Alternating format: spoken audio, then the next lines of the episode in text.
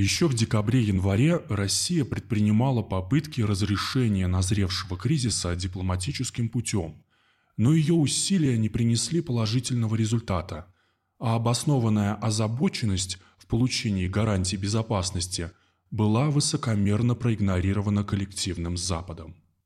Ныне Россия поставлена в такие условия, когда вынуждена прибегнуть к крайним мерам по обеспечению не только собственной безопасности – но и безопасности людей, считающих себя русскими, а русский язык родным.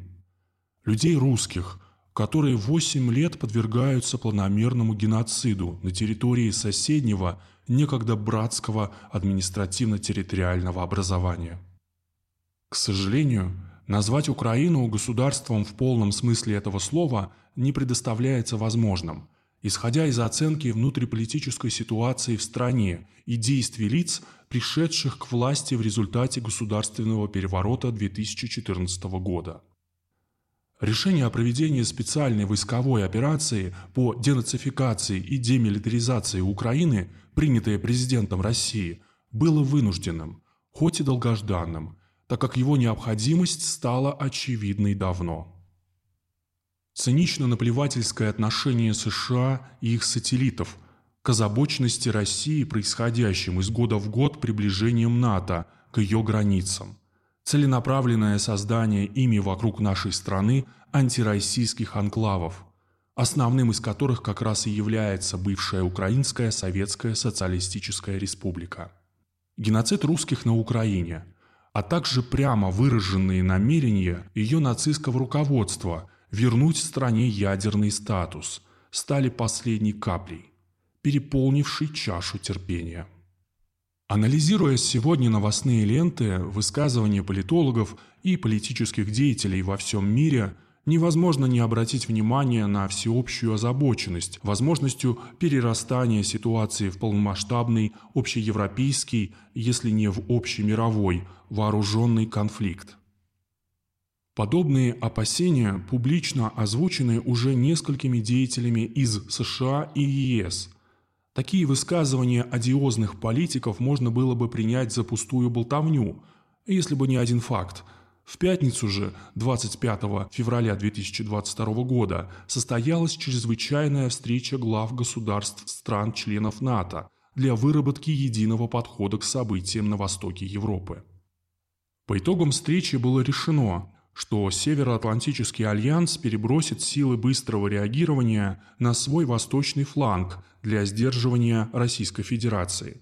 Члены НАТО в принятом по итогам видеоконференции совместном заявлении выразили твердую приверженность статье 5 Устава НАТО о коллективной безопасности – Намерение США расшатать ситуацию до уровня общеевропейского, общемирового конфликта уже давно понятны любому здравомыслящему человеку. Штаты тратят колоссальные ресурсы на создание очагов напряженности, как в Европе, так и по всему миру. По всей видимости, в Белом доме рефлекторно считают, что в случае возникновения полномасштабной общеевропейской войны единственным выгодополучателем останутся США – которые смогут переждать основные события за океаном, то есть, по их мнению, в недосягаемости.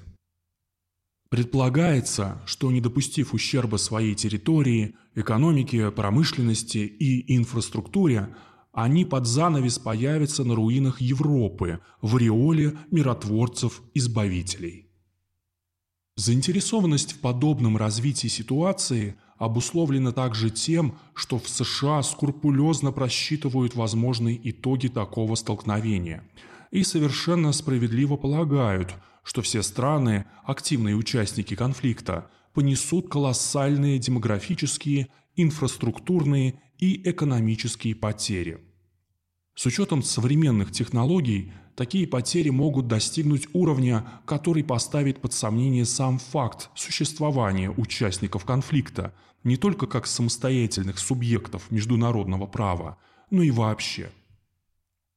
Как и в случае прошедших мировых войн, Штаты надеются решить за счет старушки Европы свои насущные внутренние и внешние политические и экономические проблемы – Горячие головы из Белого дома даже не останавливает прямое предупреждение президента России о том, что в этот раз удары будут нанесены не только по исполнителям, но и по центрам принятия решений.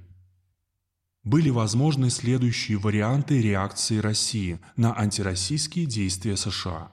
Первый.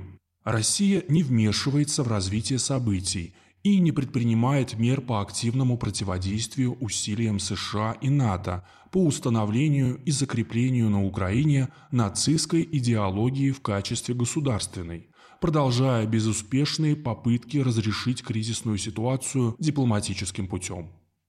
Второй. Российская Федерация не оставляет без внимания формирование у своих границ потенциального плацдарма для агрессии в своем отношении – и превентивно предпринимает необходимые исчерпывающие меры противодействия планам США по установлению России как геополитического конкурента, что сейчас и происходит. В первом случае, в непосредственной близости от границ нашей страны в ближайшее время был бы окончательно сформирован психологически русофобский нацистский анклав – Необходимая для этого пропагандистская работа странами Запада ведется еще со времен Советского Союза, а уж последние 30 лет вообще практически на уровне государственной идеологии. При такой интенсивности промывки мозгов лет через 10-15 мы получили бы в соседней стране ситуацию, когда от активных дел практически отошли бы те, кто осознанно помнит Советский Союз и братство народов. А на ключевых постах, в том числе в государственных органах, в СМИ, в СБУ и ВСУ, находились бы духовные последователи Бандеры и Шухевича, жизненная кредо которых – москаляку на геляку. Такая ситуация рано или поздно все равно бы привела к неизбежному военному столкновению. Штатами осознанно и целенаправленно создавалась именно такая ситуация – когда военное вмешательство со стороны России становилось просто неизбежным. Россия сама выбрала время вмешательства с учетом готовности страны и ее вооруженных сил, уровень которой позволяет проводить специальную военную операцию в самом щадящем ее варианте для обеих сторон конфликта.